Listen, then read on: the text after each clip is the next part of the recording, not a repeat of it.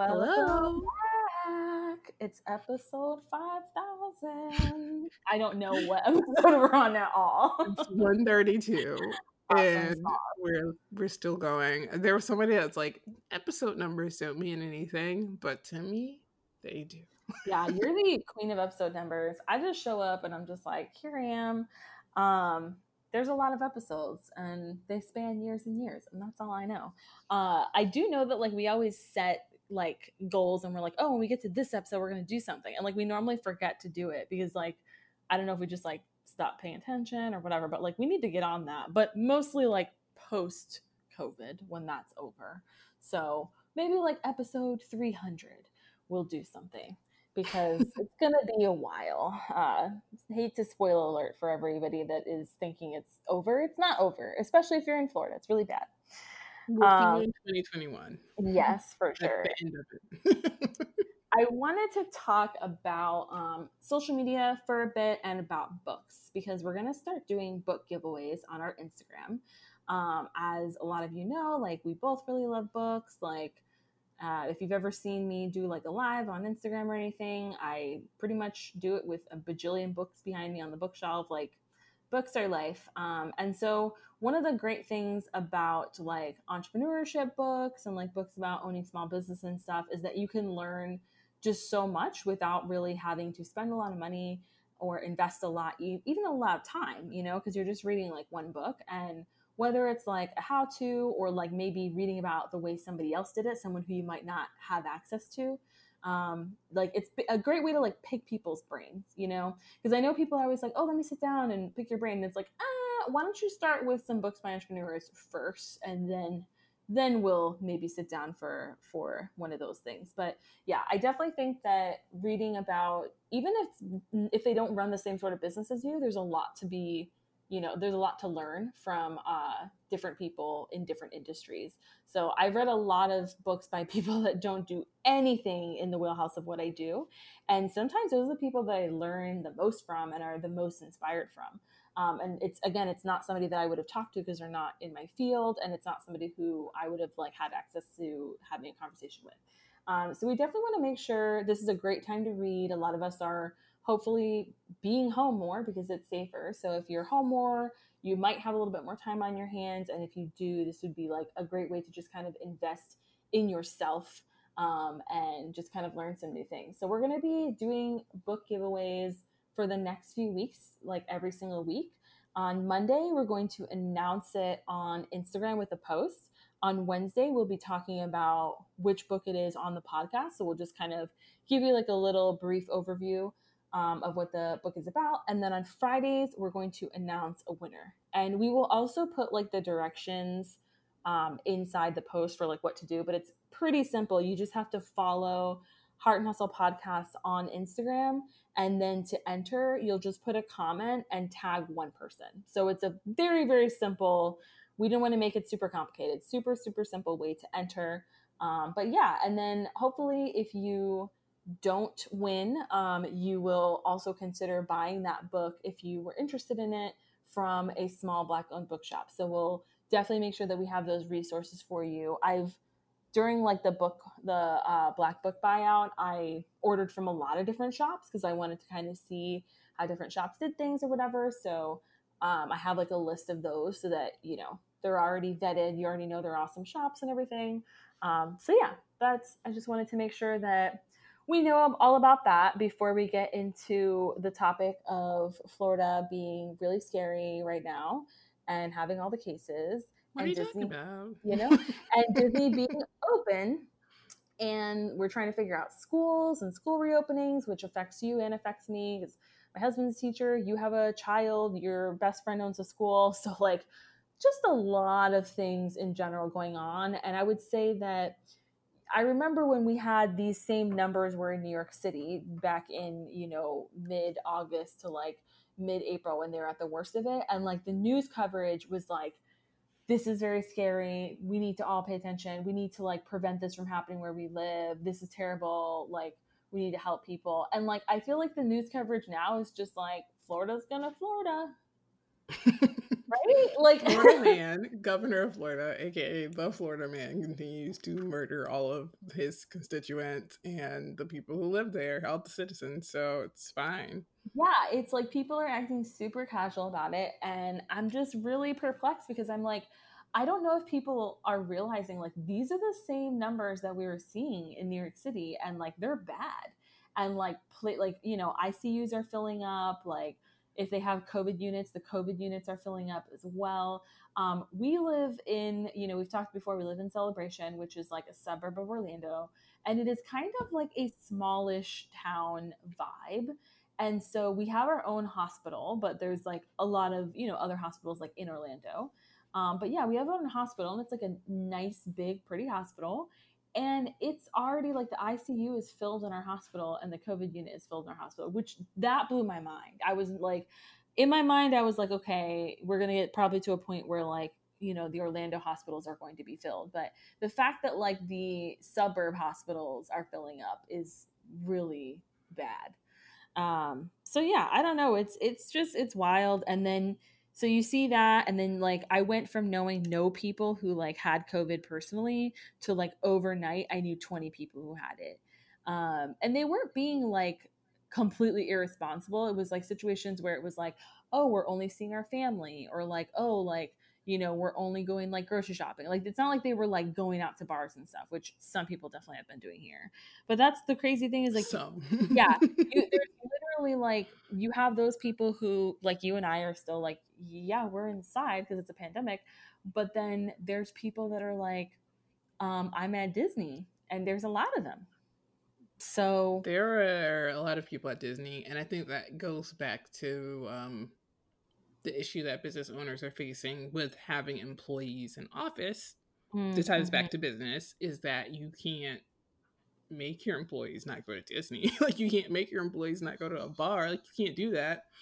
So how do you keep the other employees who are taking this very seriously and only going to work as their only like outside contacts? How can you take this seriously? And there's so much wiggle room. Like there's just a lot of it's muddy waters. So if you do have employees and you guys have physical location, if you can, do your best to make a remote environment. Understand that there are some instances where they need to be in the office try to keep maybe shift and like schedule people out where people can come in on certain times, like certain week, these people come into the office. The next week, those people come in the office. Do what you can to avoid mm-hmm. because what happens if you go into the office with 40, 50 to 100 employees a day, your child is not going to school or your child, you know what I mean? Like you're sending your kids to school with the same people's germs that you were around, et cetera, et cetera. I'm like, this is the same thing that happens every year with flu season. I don't understand why it's how so hard you can yeah i don't know why visualizing or people saying that oh but the deaths but the deaths and i'm like is it okay for you to 14000 children to die like that's fine with you yeah cool. it's like that's not no that is not okay i i eh still can't believe that betsy devos just sat in front of everybody and said only 14,000 students will die. It's not that bad. What in the actual F? I'm not going to drop the F bomb because we, don't, we don't need it. She's a, she's a, it's just like welcome person in my people like uh, like any parent that is hearing that and is still like on board with her I, I don't understand. Like that's like we've like at that point me and that person have lost so much common ground that i don't know how to even have a conversation with them to be honest because that's just like these are like children and you're just like yeah they could just die. Like what? Yeah what? There's also an article, and I want to talk about shortly. Is that there's an article that's going around that's like parents that this is the most parent shaming that's ever happened in America. Oh, okay. Um, I don't. I'm gonna let you speak on it because you the parent. I just don't so. care. I just don't care. I just don't care. There are people who have to make hard choices. The people who are sharing that article, BTW, are not those people because guess what? They're at home sitting out chilling on Facebook in the middle of the day, while the people who have to make those hard choices are at work right now and their kids are in, a daycare center currently. So the yeah. people who are using this parent shaming article to kind of justify the reasoning why they have to, and they're saying have when they do not. There's a big difference of people who have to and you yeah. who are choosing to, which is fine at the end of the day. you like get angry yeah. when people no longer view you the same. Like I just don't, I don't understand. You can't have the same level like, of friendship and connection. I, like I don't see in people like saying like, "Well, I'm mad at you because you're sending your kid to school." What I see is people saying to like, you know, to politicians and to school boards, "I don't want the schools to open." It's like I feel like these people feel attacked because maybe they don't like maybe they feel guilty for their choice. Oh, I mean, I don't want to be friends with you. Like true up, straight like, up. Like I oh, know, no, but I'm saying that you're not. You haven't been spending your time going to tell those people that. Yeah, literally, and I never, and I never will unless you yeah. reach out to me. And you say, "Hey, Angelica, what do you think?" And I'm thinking, "Don't come to my house because you exactly. don't care." But that's that's what's the thing is like you're not spending your time attacking them. You're spending your time literally. Well, no one ever attacks a Karen, but they always feel Karen. Like you know what I mean? Like that's just the the that goes back to the the way that and most of these people that I have seen share it have been Karens. white women. So there's a whole situation about the the tier, you know, I mean, like the victimization of a white woman, where there's plenty of articles we can look it up, and there's clearly there are individual cases, and it's different, and it's whatever for whomever. That's fine, but don't utilize this actual genuine issue that people who have low incomes that work in industries that where they have to work because you have to work at home does not mean that your kid cannot work with you. That to me has been like the biggest complaint is that people are like, me and my husband both work from home. Me and my husband have both worked from home forever. Like yeah. I don't it has not been an issue for my if your child has a learning disability or whatever, I understand then. If you have the money to hire somebody to come in your house and teach your child in. But don't yeah. send them out into school because you feel like you have to. No, you don't have to the woman who does not have the money, she has to go to work every single day to just keep the roof over her head. The parent that has to do that, they have to. That, yeah. So there's this conflicting suburban parent mode of feeling attacked and judged because they mm-hmm. want to send your child in. Yeah. Want and have are two different things. Like if your child stays at home, you won't lose your job. your husband won't lose your job. You're double income family. You're already more privileged than the person who has to. Like it just, I'm so I've had it up to you. And it's like rather than these people writing these ridiculous articles, I wish that they would be advocating for the people that do have to and they need some sort of other options, whether it be, you know, being given like some help, like relief with rent, like being given money, something you know, and why not be advocating to make sure that they're not in this situation? Yeah, we're not all going to than... get along. Like it's not kumbaya. I'm not holding hands with people who are selfish. Like I'm not doing it. I don't care. Do whatever. The world does need more empathy. However, you're not having empathy for the people who need the empathy. So I'm not going to have tons of buttloads of empathy for the mom who has four, five, six kids and can afford those children, by the way, based on her husband's one salary because she's overwhelmed because she is a mom and by choice full time mom. Totally fine I don't feel bad for you. Like that's a choice. When you had children, you knew at any time the school was not going to be like school can always fall out of practice. Like school can always anything, not exist. Yeah, anything can happen. It's not a right. Uh, we're not entitled to send our children. You know what I mean? Like a lot of people have children. right. and they they only want a certain sort of narrative. And like one of the reasons that John and I don't have children yet is because we know that we are not prepared in a lot of ways to handle any different thing that could happen, right? Like we know that there's just a myriad of things that could happen, and we're like, we in this situation with this pandemic, I, I definitely think I would be out of my element. I think it would be really hard for me. But that's why I made that choice to be like, you know what, I'm not ready for a kid because I don't know what I would do right now. I would literally be at your house, like, help me, please. I am lost. But with that being said, like, I know like what, like, I, I guess I know like in an emergency situation, like who we'd have to rely on, things like that, and you know, you have to make choices like what's best for you based on that, but you also have to realize like choices affect other people, right? So it's like you can't yeah. just have whatever you want and what works best for you. And also like I get it that people are exhausted. Like my best friend has 3 kids, like she's home with those kids. It's a lot of work, but at the same time it's like she will do whatever it takes to like keep her kids safe because she's their mom and she loves them and like that's her job. And she like that's not to say that like she's not going to come out of this year like mentally worse off, right? Like it's definitely taking a toll on her, but I think that people are like not realizing like everyone is unfortunately going through something. Like my friend will be mentally worse off because of this year. Like she probably will spend longer amounts of time in therapy because of this year. But at the same time, like the same thing could be said about like the family that doesn't have enough money to put food on the table or the person that's like lost their job and they're like just trying to like make it off of unemployment or the person that's lost their family due to the virus like there's people like that have had their whole families literally wiped out You know what I mean? Um, so it's like, it just sucks all around. I get it. It sucks all around. My main goal is to keep people alive because we cannot fix someone's mental health. We cannot fix someone's finances if they are not alive. We cannot work together to find solutions to make their life better, easier, whatever, what have you, if they're not alive. And so yeah, that's okay that's my main goal.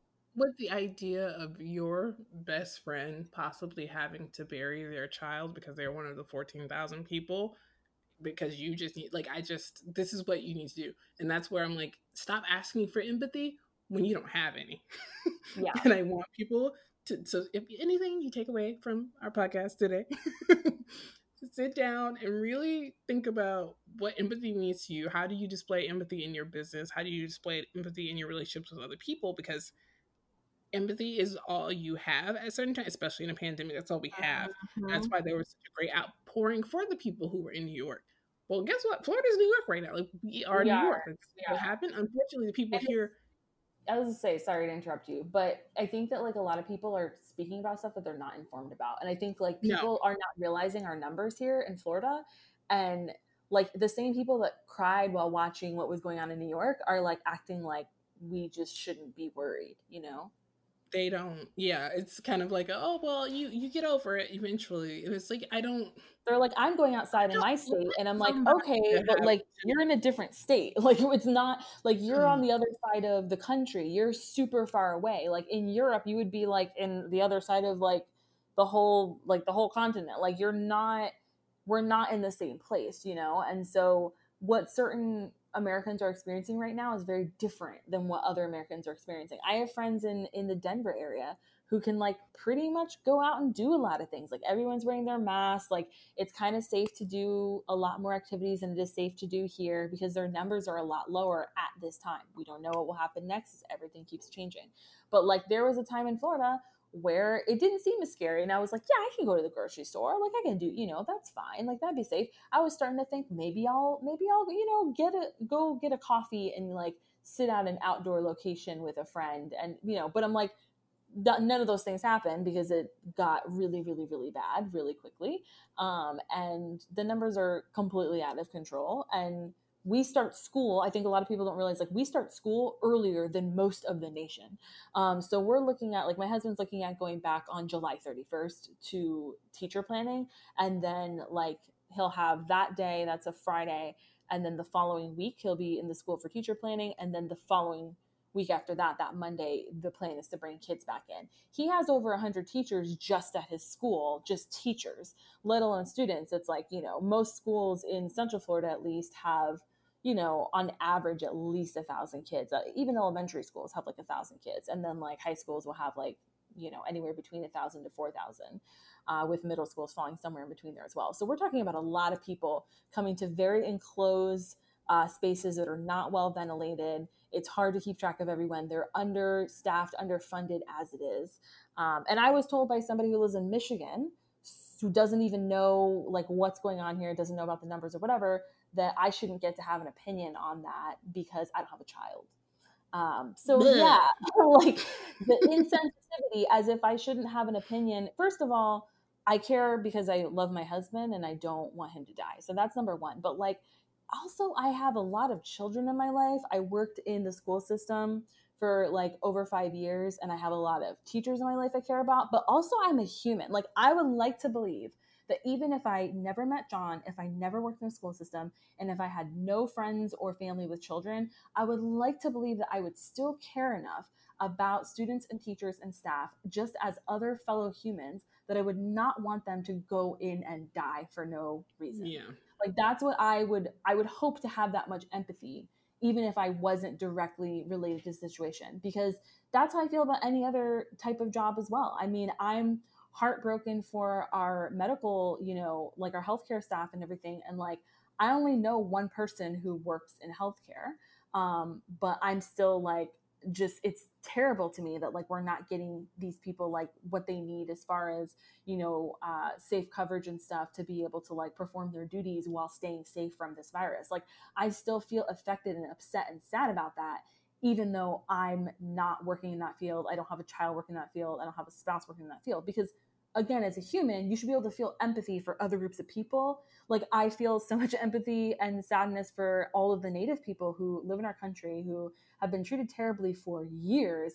And this is just, you know, you would think that it couldn't get any worse. And like, it's just I, everything that's happening on reservations right now is just, we're a disgusting country. That's really all I can say about it. Like, it's just so hard to even repeat because it's just so terrible what's happening right now.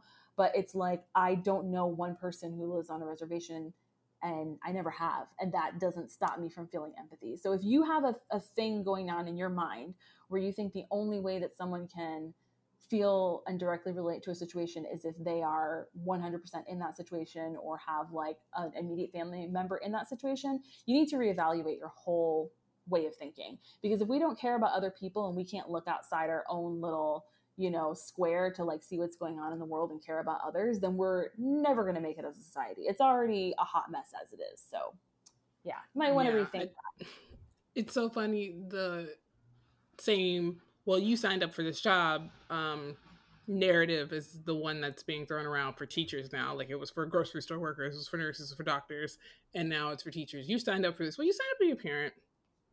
Sis, like, same, we could, we could, same argument. I'm so Oh, yeah. I just and and that's the thing, right? With a teacher, like my husband became a teacher 15 years ago. This was not what you were signing up for. But as a parent, if you know the history of the world, right? Like you know that unfortunately lots of bad things have happened on our earth before. And so you kind of have to know like I need to be ready and willing to protect my child through any situation. Um, I just I don't know. I'm just such a strong believer in that that needs to be like you have to go into parenting knowing that anything could happen. Your child could come out any different way. They could grow up to be any different type of person, and anything in the world can happen. And no matter what, you are a parent first, and you have to make sure that you are doing that job. And I know like people don't want to hear that from me because I am not a parent, but that's why I'm not a parent you know what I'm saying? Like I love my child that I don't have so much that I don't want to be their parent right now because I don't think I would be the best parent that I could be just yet. Yeah, I mm, just be a good person, like be a good human. That's all I'm gonna continue to say. And if you think I think we should start like a rant, like on like Patreon, we should just start a rant section where we come on and we're like, and this is what's going on, and we like tell people about stuff and it'll be fun. I like. I like. Um, I yeah, like I think that most of our listeners, because I have gone back again and read some of the newer um, Apple podcast reviews. So thanks for doing that. You can always rate and review on Apple Podcasts, but they've been super nice, and I do assume at least since you've been listening since basically the pandemic started, with just in 2020. Um, understanding that we're not here for like it's not fear mongering, it's not liberal agenda, blah blah blah, whatever BS that somebody like a Carson Tucker or whoever somebody on Fox News has told you. It's just a being we're empathetic people for mm-hmm. people who are struggling and people we try to do our best to understand the situation. And also if you're struggling that badly and you're trying to deflect into other situations and you can't be 100% honest like i know a lot of people who probably are in domestic abuse situations where they're using this you know school thing kind of as a cry out let some like reach out to somebody so they can get you out of that situation so you don't just sound like an a-hole. Like you know what i mean? Like you, yeah. you just gotta there are so many ways to help people and i don't want people to be like parenting's easy and it's 100% no it's not. It's not easy and nobody again we it's hard. that's why i don't do it. like um, but school is never a 100% a given thing to have your children. Like you're not entitled to have your kids in school unfortunately. Like that's the reality of of parenting. So I just want people to do better in terms of allowing themselves to have empathy. Um, again, this episode we have our very first real estate agent on. So that's going to be super exciting because we want to have people in different industries to come onto the podcast to teach us things that we did not know. And she taught us so much stuff that we did not know. So I feel like we're already yes. doing so well. So the episode is really great. Again, I will be at the Freelancers Conference July 25th. I'll put another link in the show notes because tickets are free. So Gotta love those free tickets. For free, like it's a free thing. There's so many free conferences right now that there I've gotten really are. to do, which is so exciting. Um, and again, if you're introverted like me, you get to like not talk. So it's it's awesome. been great. Um, PechaKucha in Orlando, and I'm sure other cities have all gone virtual. There's a second PechaKucha coming up that my friend's 17 year old son is not like. There's so many cool things. So um, look out for virtual events to kind of help expand your mind and your horizons and learn something new. We're so thankful for you guys again for just showing up every week and listening to us talk about how we're navigating our businesses and also the pandemic because it does affect us in very real ways and we make the choices that we make based on trying to do the best for ourselves but not just ourselves but the people around us like you who are listening so. Yeah and don't forget you can reach out to us on facebook uh, or twitter or instagram. Instagram is always best um, but yeah just reach out to us if you need anything. If you have better suggestions on maybe how your state is doing with the pandemic with social distancing and stuff like that let us know like share what you guys are doing right that's super awesome. If you need help with something whether it's like a job hunt or finding a new place to live like literally anything like we will help you find those resources so please do not feel shy to slide into our dms or you know into either of our personal dms as well. Our instagrams are always linked on the heart hustle podcast instagram so just keep in touch and let us know if you guys need anything at all. Yeah and if you're from New Zealand and you can somehow sneak marry me in, me. marry me, please. I'm trying so we'll hard to get John there. and um, David just hang out here, and we'll just move there. And we can be, be a throuple at some point. Like me and whoever's gonna marry me, you you know. Like, I know, but like please. if we only find two people to marry, I don't know how that's gonna work. Like any person, please. I mean, if you. four of you want to marry us, that would be ideal because then you like our husbands can get married to people, and then all four of us can just move over there. We wanted to go to New Zealand before this, but this I did. I saw it was it. on my bucket list yeah. for this year, which sucks yeah. so bad. So that is why I would like to live in New Zealand right now, please and thank you. Yes, it would be great. all right, guys, um, enjoy the episode, and we will see you guys next week.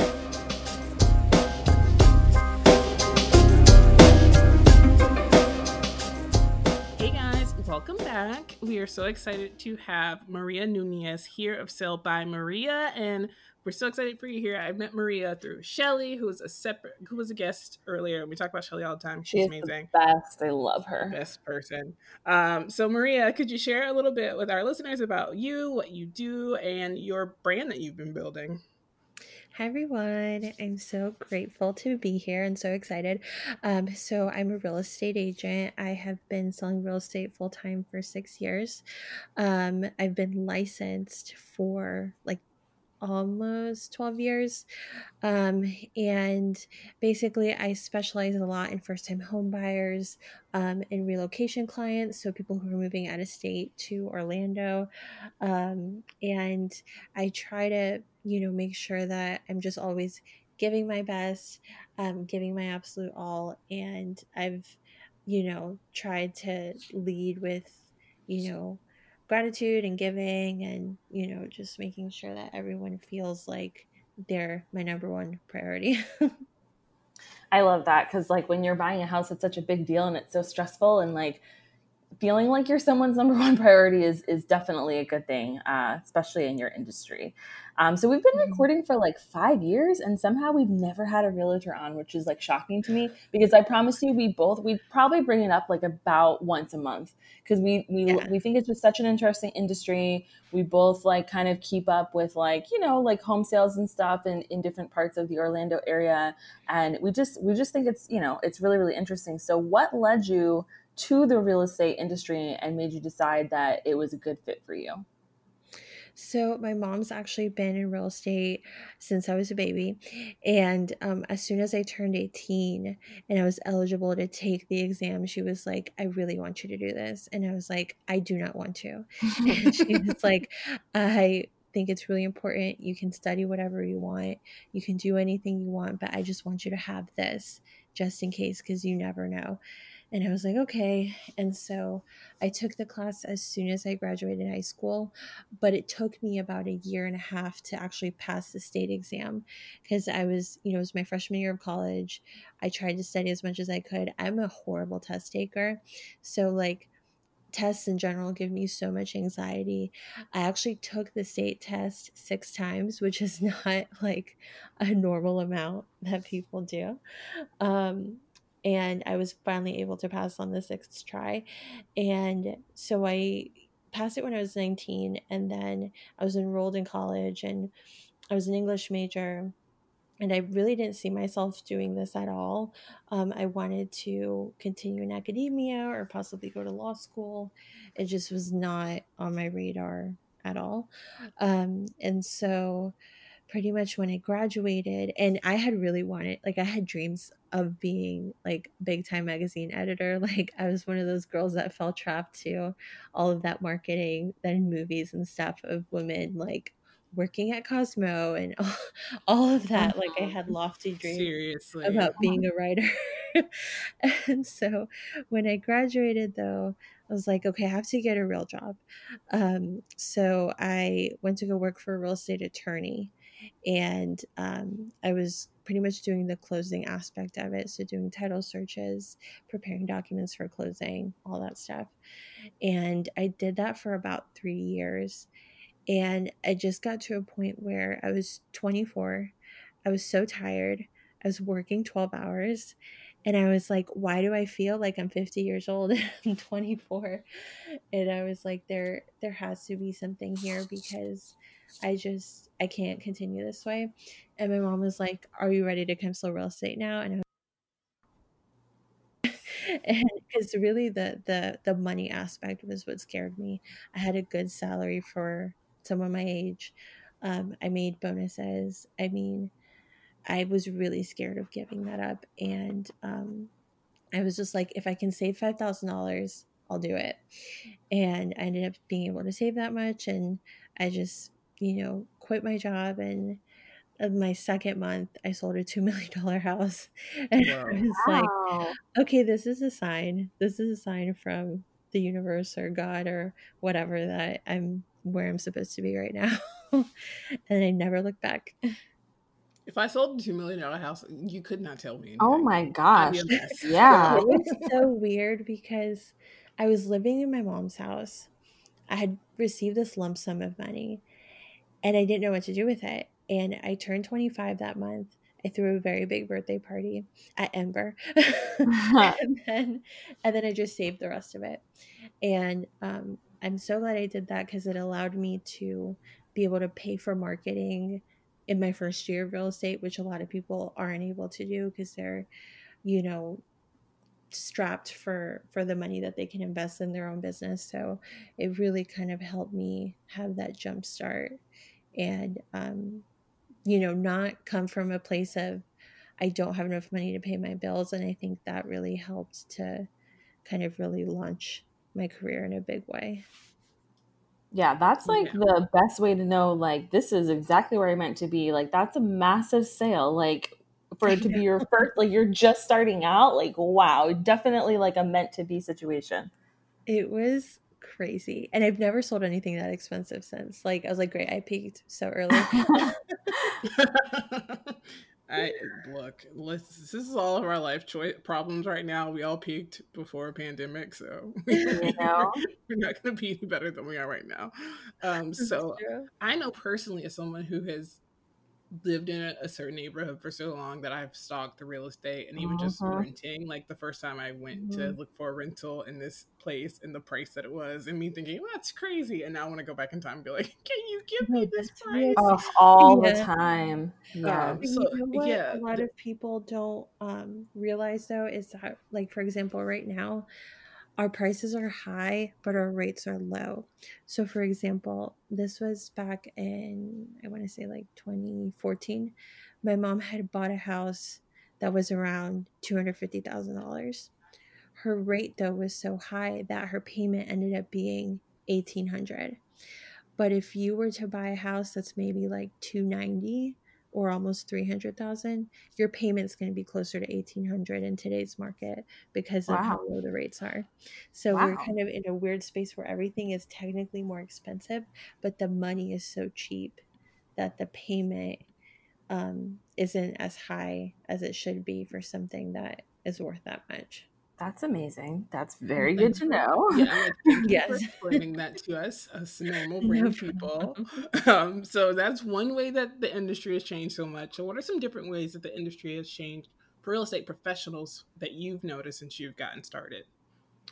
Um, before I think a lot of people just kind of use their social media, you know, as something personal, just to connect with their own friends and network. And now social media is really our best way to advertise and to get business and to kind of like grow a brand. Like realtors now are so interested in like their brand, and before it was not like a buzzword like it is now. And um, you know, transitioning to a lot of virtual things. So, doing virtual showings because of COVID, um, having professional people photograph your home. That's really huge now. We started doing that a few years ago when it wasn't so big, when people were still taking pictures with their phones. But now, you know, anyone who does a good amount of business in Orlando is paying a photographer to take pictures, to make videos, to do 3D walking tours of the homes. So there's this whole technology aspect that was not as big a few years ago. Um, and partly it's because, you know, we're living in a, a virtual time very much right now. And um, we do still have a lot of people who are moving here to Florida. So that's really the best way to kind of capture that out of state buyer is to, you know, make sure everything looks really nice online. Yeah. I've heard that there's like a lot of people that are just buying sight unseen at this point because of COVID. So they're just mm-hmm. kind of like, while I'm doing the walkthrough, I'm looking at the photos. Because I have a friend that just bought um, in the Winter Garden area and she bid on five houses like that she saw in person because she lives in Celebration but she got outbid each time like same day. Like she would be the first person to put in a bid, and then like five or six other people would put in bids without even having seen it. So it is really yeah. true. Like I feel like video can make such a big difference, and it's really like changed that industry a lot. And honestly, the the minute this pandemic hit, I went and I bought a um, gimbal for my phone, and I got a yeah. phone and I was like, mm-hmm. I need to make sure that any type of video tour I'm doing is higher quality. And also, it allows us to transact more. Because if you work nine to five and there's a house you love and it's Tuesday and we can't get out there till Saturday, I'm going Tuesday and I'm making a video for you. I'm not waiting, you know, until Saturday before someone else grabs it. So that aspect of everything has kind of helped us move things along more. And I do get people who offer sight unseen, especially if you're looking for something really specific and in a really specific area. Everything's going to kind of look the same. Like it'll have slight mm-hmm. differences, but um, you know, it's it's all going to be the same. So a lot of people will just kind of throw their hat in and see what happens. So yeah, it's kind of crazy because it's it is the most expensive thing you'll buy. yeah. It's funny because the technology has changed so much because we did IDX listings built into a real estate website in 2009 and that was unheard of to be yes. on WordPress a separate ended like completely it was it should have been very expensive was not expensive because we were children. Um, so now that you know everybody now has custom sites, and now even some of the bigger brands, so to speak, have this out of box website builder that includes this, and then you can customize it, et cetera, et cetera, et cetera. So I just personally being in the industry, tech industry, I've seen how much the technology has changed, and you're such an early adapter. I feel like, especially with like you hopping on professional photos way before and that made a big difference for me as a renter because i worked and i couldn't uh-huh. view a lot of places but seeing the photos i'd usually go to because we buy we usually rent with private owners mm-hmm. so i definitely go with the people who had the more like nicer pictures and the more the better so that way i could get an idea of what's happening so you are yeah. definitely and on top of it it was so funny how the photography thing came about because I'm one of those weird people that like I open every email, even if it's like you know, I'm getting sold something, like I open everything. And um, our office had gotten, had been included in, in, this email blast. And it was this girl from Italy who uh, was offering real estate photography services, and her photos were incredible. And I called her immediately, and she was our photographer for many, many years. And I tell people, don't discount email blasts. If one's done properly, and you have like have your target market uh, very much defined. I mean, I've I've done a lot of business with people because I get their email blasts and I open them and and you know we we strike up a relationship from that. But yeah, it all started with an email and then we were one of the few offices doing it and slowly everyone started to do it too which is good everyone should do it because it makes our job easier if mm-hmm. everyone has good photos so every industry has these like experts who are setting, you know, the tone and kind of deciding like what makes the industry overall successful. So how have you mm-hmm. kind of like navigated the rules and like when have you known to kind of like step away? How do you know like, you know what, I'm going to step away from the status quo and kind of like do my own thing? So the the biggest things that serve me and that help me have a good mindset and that give me good ideas have nothing to do with real estate. like they don't. And I kind of shun a lot of like the typical training because to me this business is very much relationship built. So I'd rather try to learn how to make people feel comfortable around me than me learning scripts on how to sell you a house that won't be good for you, you know? Like, so I try to base more, like, when I'm trying to learn about something new on how I can provide a better environment for people, how I can make them feel comfortable, how I can earn their trust and earn their business and things like that. And I find the best content for that is never directly real estate related. I think we get a, a bad rap sometimes for being um, kind of salesy, like car salesman. And the thing with a home is, I don't have to go in and it, just make a case for it. Like you'll know what you like when you see it. So, you know, I try to spend my time building something where people will feel good, feel taken care of, feel valued, um, feel like they're important versus okay how am i going to go and, and sell you on this? Like i don't need to to sell you know? So um, everyone thinks i'm crazy because i you know just don't like to do a lot of the the typical like real estate training stuff. And when the pandemic happened um, all of us not all of us a good amount of the realtors in orlando were all in this one facebook group. And i was like you know what? I need to exit this because i can't be around the constant negativity and um, you know everyone claiming that you know our market's going to completely die and we're going to be jobless like i just didn't want to hear it. And so i unfollowed and that was one of the best decisions i'd ever made because i didn't realize how much time i would spend you know going back and forth with these people and it just served no purpose at all. So i actually find the less time I spend learning specifically about real estate things, the better I feel. yeah, I think um I feel like that's probably the case in a lot of industry. Like photography probably had the same issue here, mm-hmm. I'm sure, in the photography groups where people are panicking and it, it, like negativity. And there's panic for a good reason, but too much negativity, I feel like, especially from your peers, yes, can just drive your decision making and kind of your your day to day, and also make you question the choices you're making for yourself. Because if you're doing well, you're like, well, why am I doing well? Did I do? You know what I mean? Like you start to uh, oh, question oh, yeah. yourself when all your peers are saying things are bad, and that happens a lot in service based industries where we're doing something and you know they, the, there's a downtrend. Like usually there's a downtrend. I feel like in the summer months yes. for designers, and I feel like the summer has always been good for me. Like I've always been busy. I've always been like, let's go, let's move, etc. And so if I didn't have the mindset of this is my company and I'm glad that I have peers, but it's me and my own and my own network and my own following, I would start mm-hmm. to question myself during summer, or I would do less in the summer versus me doing the same that I am just based on me knowing this is what I do. So I like that you kind of said no thanks um, Facebook groups, and you don't have to be in those Facebook groups to make money. That's what I think. you sure don't.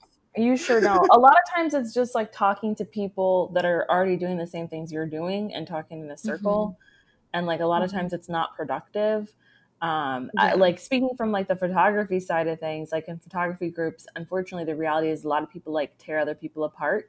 And that's not to say mm-hmm. that there's not supportive people. Like I definitely have a lot of photographer friends who are amazing throughout the years, but there's definitely a lot of negativity and definitely like a lot of gatekeeping, a lot of like, you do this and this is wrong. And I'm like, okay, well, if this is working for me, like, I don't know to tell you, I have a contract with Disney now, so to shoot weddings. So like, you really can't tell me nothing in the photography space. Like, wow. I'm like, I don't even have to like market anymore for weddings. Like, they're just built in. You know what I mean?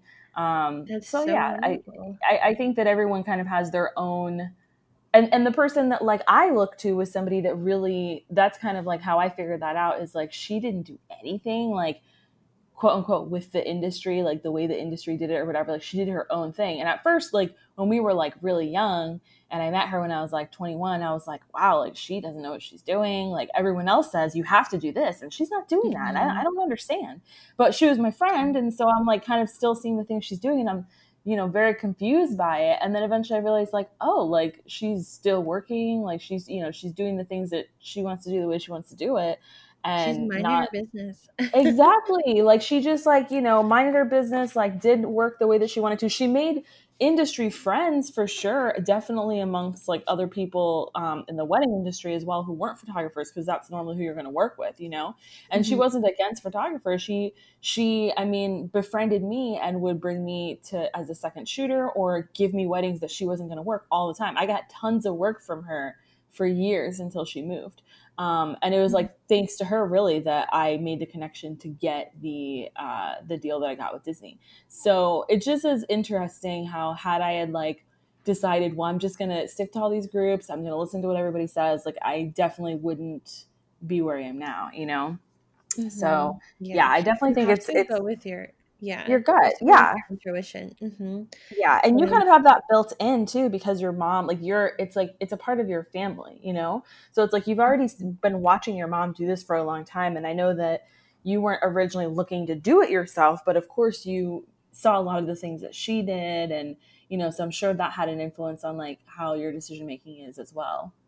Yeah and for me i i just got to a point where i was like i can't live like this anymore like just the anxiety of having to work so much and make so little and mm-hmm. and it for me I I got a lot of anxiety around being supervised. I know that sounds really weird, but like reporting to a boss and like being able to get in trouble like at work like I don't know why it freaked me out so much. And it's not like I ever did anything bad, but like that fear of this person can come and say you're fired be just because mm-hmm. they feel like it even if i don't do anything wrong because that i mean having a nine to five job that's you know I, I don't really believe in job security you know people yeah. can, no, can lay you off they can fire you for any reason and so that gave me a lot of anxiety and i was like you know what I don't know what else to do. I have an English degree. Like, what am I going to do? So I just kind of pivoted to the the next skill that I knew, which was real estate. Um, and I think we kind of get so caught up in like, you know, it's no one's dream to become a real estate agent. Like, if someone tells you that, I would I would be suspicious. Um, it's always kind of someone's like third or fourth career, but it ends up being their last because you know they really fall in love with it and, and that's kind of what's happened to me but you have to be flexible in life and just kind of go where doors are open for you and it could come out better than you expect for sure. I definitely understand what you're saying as well with like the fear of like working for someone and having them kind of you know more or less control your career like just getting a bad boss could change everything in your life. I've seen that happen to so many friends where they've even loved their job and then you know their boss retires or moves and somebody else gets put in their place and it just kind of changes their entire world and like living in Florida, like we're in the right to work state. So it is really scary because people can literally just be fired for no reason. And there's like mm-hmm. not much you can do about it. And there's like laws against like striking and stuff like that. So that's a legitimate concern. Mm-hmm. Yeah, yeah, for sure. And my mom is, my mom kind of raised us in that way to, to try to always figure out something for ourselves instead of be hired by someone. And it was, she never outwardly said it, but just kind of how she lived her life was always um, really symbolic of that. And it's so funny because in college I had several jobs. One of them was at a real estate office for a different company. And um, they sent me to do an errand. And I just remember being in the car and being like, what if I never go back? And I didn't. I just and I sent them an email that I quit. And um, I sent the email the next day though, and they had sent like a sheriff to go look for me. Like, oh my god, they thought I was dead or something. But like, I I can't explain it. I was 19 years old, and I was like, I have to keep driving. I can't go back. Yeah, sometimes you feel that like if if I don't leave now, I'll never leave feeling. I'll never do it. Yeah. Yeah. Um, I also think because you're like I would assume, and by knowing you, you're a little bit of a perfectionist. That mm-hmm. fear of like doing something wrong is already like paralyzing, and I'm sure that goes into effect with test taking as well as you were talking about. Because I definitely yeah. have that fear of doing something wrong, kind of being a perfectionist. So in a mm-hmm. traditional job setting, it is terrifying. Like it's completely traumatizing to think that if I disappoint this person, they can take everything away from me. Like you can take the way I like my money. You know what I mean? My the way I live. So that's such a good point to point out as to yeah. why some people pivot to entrepreneurship. It's just the fear of having some your life in somebody else's hands for no reason. Because people get fired all the time for no reason. They just don't like you. They just decide to fire you. Like it's. And I mm-hmm. think oftentimes bosses too, like they don't account the fact that we're humans mm-hmm. and make mistakes. And, um, you know, I just remember when I, I had that salary job, when I would make a mistake, how chastised I would get. Like, there was just no room for grace. I was made to feel like crap. I remember one time they had actually like deducted my pay because oh of an gosh. error that I had on a closing. And I mean, at that time, you know, it, it was a, a big deal to me to get like my paid my pay uh, knocked down and so it was just really awful and now i have that so present so one of my best friends she helps me with a lot of like the client relation stuff and gift giving that we do and she accidentally ordered like double of the same set of flowers for someone and she's like you can deduct it from my pay. I'm like i'm not going to deduct it from your pay like that's ridiculous like you're human you make mistakes it's fine i'm not going to penalize you for that. Like i just think that concept is is what leads people to feel severely unhappy in like those kind of work settings Definitely. So I'm gonna switch. My husband jelly. I'm gonna switch gears a little bit. Um, so I wanted to talk about entrepreneurs buying homes because I feel yes, like please nobody. There's so much misinformation, mm-hmm. and we, because yes. we live in a certain market that I think is very. It mirrors a lot of other small, like an upcoming cities in the southeast and even in the Midwest right now. I feel like our pricing and everything, our structure is very similar to a lot of places. So I know that there's been more conversation and MSNBC does like a series about millennial mm-hmm. money and a lot of oh I love it I, I love millennial money we're gonna put a link to show notes to millennial mm-hmm. money if you're not watching it please go do it right now so because good. it is so good but a lot of the entrepreneurs on there do own homes and they talk about how they they own their like how they bought it and how what they had to do to get their 20% down et cetera et cetera so mm-hmm. what are some of the like what advice would you give to an entrepreneur who decides to wake up tomorrow and you're like hey i know that i want to start buying a home. What should we do? Okay so if you are kind of in a place where you have like a side hustle and you're working on like building that up and stuff but then you still have a job that pays you with a w2 i would try to buy before you make the leap to doing your side hustle full time. And I say that because when you are paid a W 2 and you're paid either salary or hourly or whatever it is, it's a lot easier to prove your income. And once you make that jump to being self employed, they're going to want to see two years of like basically how they're going to determine your income is they're going to take the average um, of what's on your tax returns for each year and then divide that by 24 and that's how they're going to come up with what you make monthly so if you're kind of in that in between stage of still working nine to five but you have like your side hustle that is growing and growing you want to buy before you quit because it'll just be easier now if you are completely self-employed um, what and you think you want to buy. What I suggest is, and it's kind of a mistake that I even made when I first started real estate, is you know, you have to pay your own taxes and um, you have to set money aside to pay those taxes. And so obviously, I was well, not obviously, but in my 25 year old mind, I was deducting as much as possible because I wanted that income to be as as low as possible so I should pay as like the least amount of taxes possible out of pocket. Now, obviously, if my income on a tax return is a lot lower, the bank isn't going to approve me for, you know, the type of house I want. So it took me like year 4 before I was able to to buy something. Um, you know, for me to get that income on my tax returns up. So if you think you're wanting to buy and you haven't filed your taxes yet, you might want to file and just not deduct as much as you usually would. So your income's showing a bit higher. And then um, I also recommend just avoiding a bank completely and just going to a direct mortgage lender, um, especially if you're self employed. They're going to be a lot more lenient on what they require.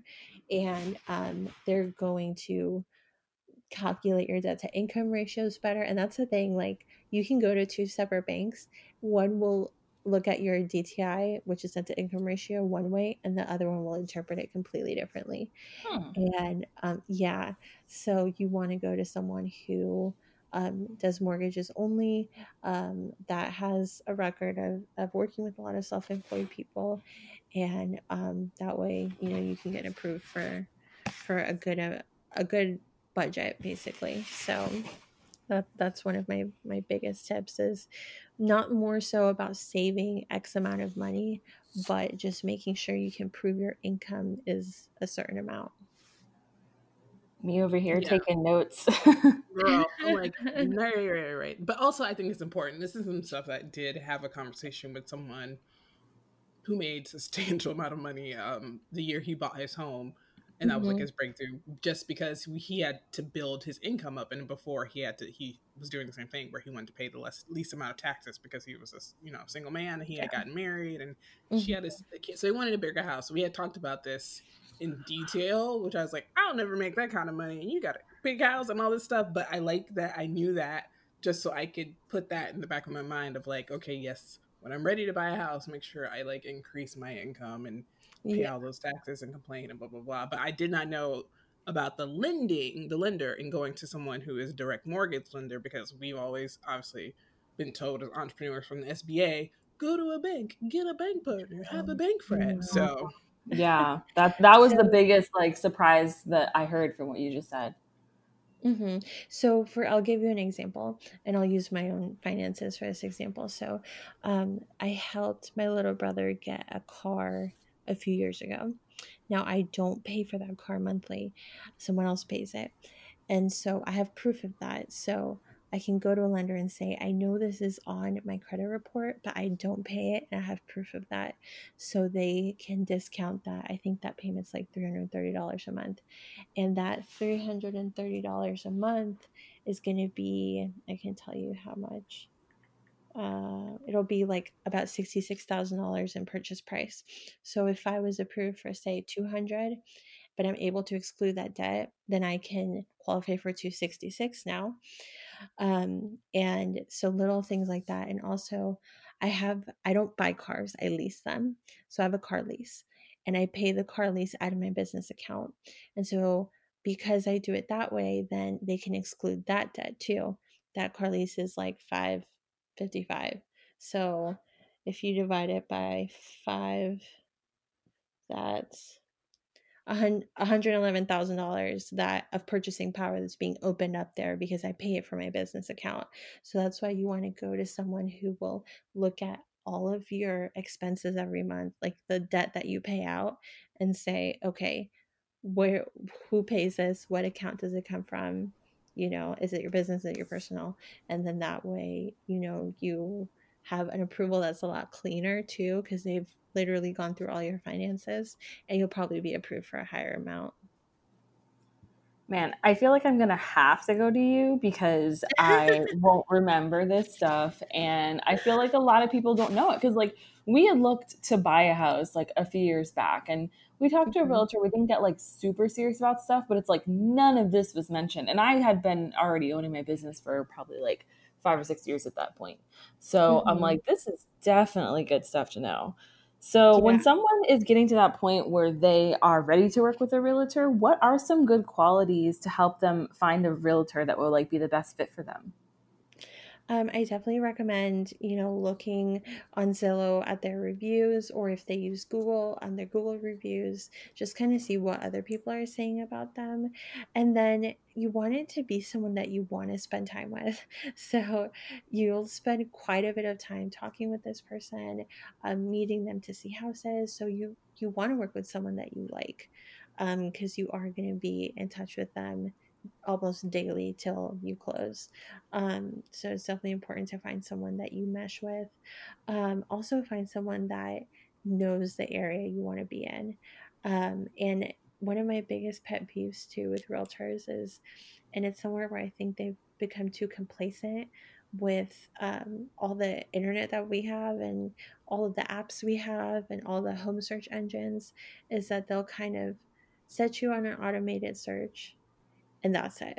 And you don't hear from them again. And they expect you to open your alerts and while you're busy at work, busy doing life, and like literally look at every home that gets automatically sent to them. And I just feel like it completely took out the part of house hunting. Like when my mom did this in the 90s, she would have to schedule an appointment, she would have to find the houses and select them and she would be like okay this is what we're going to go see today and i feel like now realtors have kind of put that responsibility on the consumer to basically find their own home and i do have a lot of buyers that are very active and are constantly checking Zillow and Trulia and sending me links, and that's great. But I'm also doing the same for them.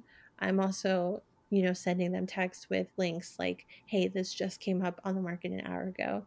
Do you want to go see it? So I kind of take my job of house hunter very seriously. So just make sure that if you're working with someone, that it's not you always saying, "Hey, look at this house. What do you think of this? Let's go see this." That the realtor is actively informing you of what's new in the market, what's been reduced in price, what's back on the market, things like that. Because I mean, that's that's what we get paid to do. So, um, you know, just make sure that you have someone who is really looking out for you, especially with how competitive things are becoming again. Mm-hmm. Um, you know, you really want um, a set of eyes out there, you know, uh, dedicated to looking every day on what has been, you know, listed for sale. Yeah, I think that's been the difference in the YouTube. I, I look at a lot of entrepreneurs who buy houses. this is my life. Um, so the real the real estate agents who have been those type of people like your mom like the house huntee like okay we're taking this you're available this sunday i got five or six houses to show you on sunday let's go do this like let's hang out have been so successful in finding the homes that mesh well with the people who are buying it versus i've been someone who's obviously again i rent from private owners most of the time but some of those private owners work with realtors and so i've been added to those lists and then mm-hmm. I get into like these ding ding ding, like this is a new rental that's available, but it's in Altamonte Springs. Well, I don't work in Altamonte Springs. I don't live there. Why are you sending me, you know, messages that are exactly. going to take me 45 minutes out of my way and then for something I'm not interested in? So it definitely turns mm-hmm. me off to those people and then I don't work with them ultimately mm-hmm. because you're not interested in what I want. And I understand being a renter is not the same, whatever, but I, I do think there's more success in that being more personalized and i think that goes back to what you were saying in the beginning that you make each person you work with feel special. Yeah and it makes my job easier. If i can find a house that you're going to love quicker then that i mean that just makes my life easier. So i definitely saw the difference between me doing like 20 sales to me doing close to 50 when I started taking it upon myself to set up these alerts for myself and spending time every day in our MLS system looking for property. So that was really like the um the changing factor in in me being able to do a large volume of, of sales per year is just kind of really driving the transaction and if someone comes to you and says i need you to help me do this that's your job is to help you is to help them get to that finish line. So, um, doing that and being proactive instead and anticipating people's needs that's really important to me. Like, I want to give you the information you need before you think to ask of it. So, kind of staying one step ahead has definitely helped a lot. And I love this. it's great customer service. I would say I was just gonna say I was like, this is so great for anyone in a service based industry. Like this yes. is perfect. Like it kind of goes across the board, especially because like to me, like home buying is one of those things that can be very, very foreign to a lot of people. So when you're mm-hmm. coming in, but I also think like what I do could be foreign to people, what Angelica does can be foreign to people. So when people are coming in and they're hiring an expert, like that's what they want from you is just for you to handle. It's like like you said, they don't want to do it themselves. Like that's why mm-hmm. they hired somebody so that you can look out for those things that they just wouldn't know. I mean we asked you a question about you know buying as an entrepreneur and really off the bat with no problem. You gave so much information knew all about it. We've been studying it for like years and we don't know that information. You know what i mean? So it's like it just shows like how important it is to like be an expert in your field like if this is the field that you're going to be in this is the career you're going to go for like do it and and show mm-hmm. up as an expert for your clients and and just do the work that you promise them you do you know which unfortunately of course people are always looking for like loopholes and like how to make money quick and things like that so sometimes i think yeah. that's where they kind of fall and fail when it comes to service because they're just like, well, how mm-hmm. many people can I serve? But I, I think eventually that definitely catches up to you because people start to realize, like, well, that wasn't a good experience and I'm not going to recommend that person. And word of mouth is huge in all of our industries. Oh, absolutely. I mean, referrals are super, super important to me. And that was the one thing that I regret that I didn't try to keep track of earlier in my career was have that list of people who have sent me business you know, I have it now, but it's taken a long time to compile and put together. And I was like, I should have just kept better track of my database when I started, but I didn't know. And you only do what you know. So now yeah. I'm doing a lot better job of, of keeping track. Um, of those people because and those are really the the easiest customers to work with because they already have a good recommendation from someone they trust um, and you know we already have like some common ground because we know someone in common so it it just you know referral business is my favorite i love it same um, so yeah. what tools do you use to help navigate your business again we've never had a real estate agent on so i'm like what do you use in your business so i use something called a crm it's a customer relationship management mm-hmm. software mm-hmm. and so it's also kind of built into a website that I have. So I have the ability to do newsletters from there, um, to have like listing alerts set up for specific clients. They can log in, they have a profile, they can save listings. Um, so it's kind of like an online portal, and that really helps too. Um, you know, to kind of keep them engaged every day and they have something to log on to and you know kind of keep that momentum going. Um what else do i use? Which um, crm do you use? it's called market leader. Okay cool. Yeah it was my mom like jumped on that crm train like before everyone else did. I really have to hand it to her. She had like the purview to to see like wow this is going to be an important thing. And so um you know i i use it every single day um i'm trying to think what else what other tools do i use um I use my Google Calendar a lot. yes, I mean we, we talk about Google, Google here. Yeah, Google Calendar's everything. Um, I use Vimeo to upload like if i'm doing a really quick property tour for someone mm-hmm. who can't come in person i'll usually just throw it on vimeo because um, that's the easiest. And um, in terms of a gimbal, I use like a DJI Osmo, I think is what it's called. Um, and that just kind of helps like stabilize everything. Um, and I there's this website called Inman that has really good real estate news. It has really good like tech updates in terms of of new companies that are coming out that'll have like resources for realtors. So I try to check Inman often. Um, and our our MLS system is pretty good at like posting statistics on new homes that are available, what's gone under contract, what's sold, um, things like that. And honestly, I know it sounds so cheesy, but I pretty much watch every real estate show on TV. So I like to kind of compare how how things work in different cities and to what you know what works here in Orlando. So um, I love yeah. those shows. So I'm all oh about that God. life. Yeah, they're uh, so good. Sometimes they hurt my feelings when I see like places in other like you know uh, states and stuff, and like they're way cheaper than Orlando, and I'm like, oh, no, yeah. why? Like when when I see like stuff in Atlanta, I'm like, this hurts my feelings. yeah, yeah, no, our prices have have gone up crazy. Definitely. Uh, so, what are your plans for the future with Sell by Maria, and how can our listeners support you? And like, where can they find you on the internet and stuff as well?